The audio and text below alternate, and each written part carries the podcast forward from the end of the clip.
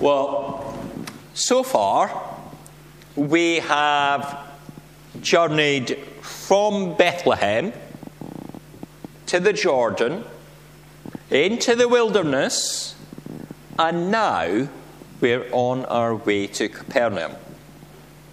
And something has happened since we last met. Well, a range of things, but something in particular has happened. Uh, which is that others have joined with Jesus in his travels. You know, both at the Jordan and in the wilderness, we'd seen other people, or the devil, were about, but now he has the disciples. While it's clear from the Bible that John the Baptist also had followers, it's not clear that he specifically wanted them there hanging about. His purpose was to preach a message of repentance, preparing the way for the arrival of the Messiah.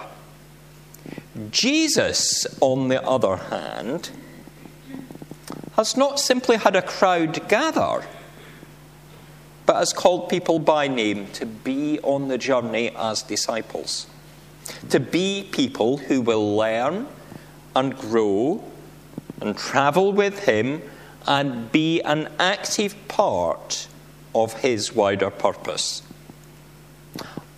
Only Jesus can take the punishment for our sins and offer us forgiveness. But we are called to have a place pointing to Him and telling of the good news, of passing on His teaching. And that was the role of his followers, the disciples. Our passage today, though, does not open with Jesus, it follows that group of 12. Jesus had gone up a mountain to find some space, some space to pray, and some space to escape from the crowd of 5,000 men and the women and the children. Because they had wanted by force to make him be king. And that was not his calling. Instead, we set sail with the disciples. The twelve of a motley crew of their boat. Some are fishermen and perhaps used to being on the sea in a variety of weather. Others came from different professions.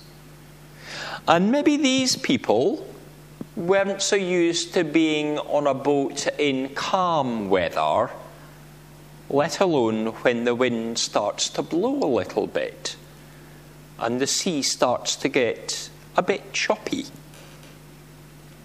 Together, they seem to find themselves rowing hard in the middle of the lake. Three to three and a half miles is maybe about halfway across. They're somewhere in the middle of the sea. They're out of their depth. But being out of their depth need not be the case.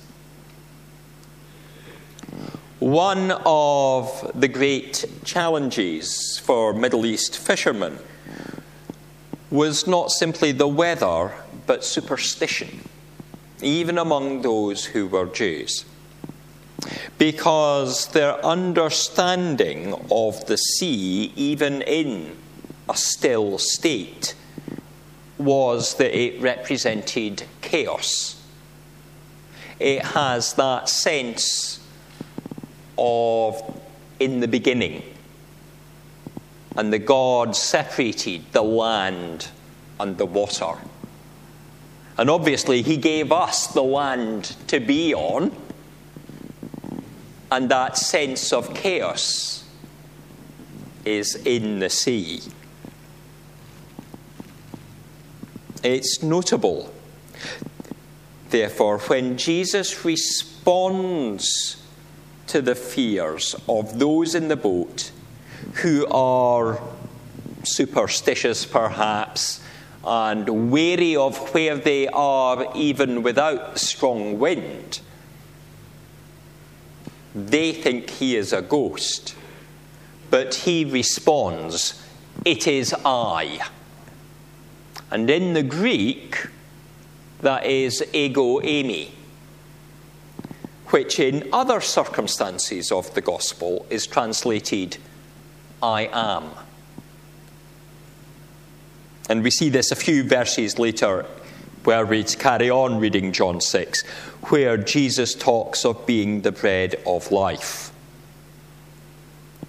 I am is the answer the Lord gives from the burning bush when Moses asks what to say to the Israelites about who has sent him to lead them out of Egypt. Indeed, here in John 6, we see quite a bit of an Exodus theme. We've just had a feeding in a wilderness, albeit by miraculous breaking and sharing rather than by the manna appearing on the ground. And now we have power over wind and sea, allowing Jesus to cross without a boat, albeit walking on the water rather than the sea parting before him. The words of encouragement, it is I, are therefore not just the it's me, Jesus, it's me, your human friend that you've been starting to get to know. It is a sense of the Lord I am being with them, here in the midst of them, walking before them. The other thing we might want to notice is where they are journeying to Capernaum. And this is a little fishing village and it seems to be the centre of Jesus' ministry for quite a chunk of the time. It's where at least five of the twelve disciples come from, and Jesus himself may have moved there from Nazareth.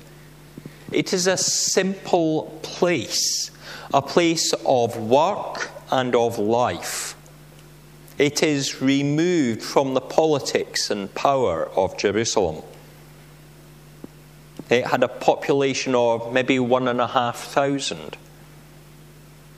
This space, this village, suggests that the Lord wants to be where people are, not shut away, but actively engaging in the place of work and the daily life and the world that is separate from what we often associate with religion.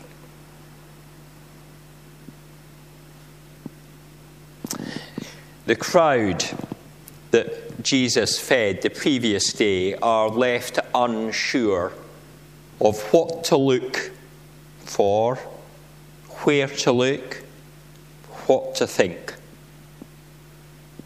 They're left pondering he wasn't in the only boat that had been there the night before, they realize. It had departed with the disciples, but not Jesus. When others arrive by boat and they realize that they have gone to the wrong place, they've gone to where Jesus had been not where he was now. There is a need for a new destination. Being with Jesus means not staying still, but seeking where he wants to go, looking ahead to what's next in store. The crowd are probably wanting more of what they have already had. But would he feed them in the same way again?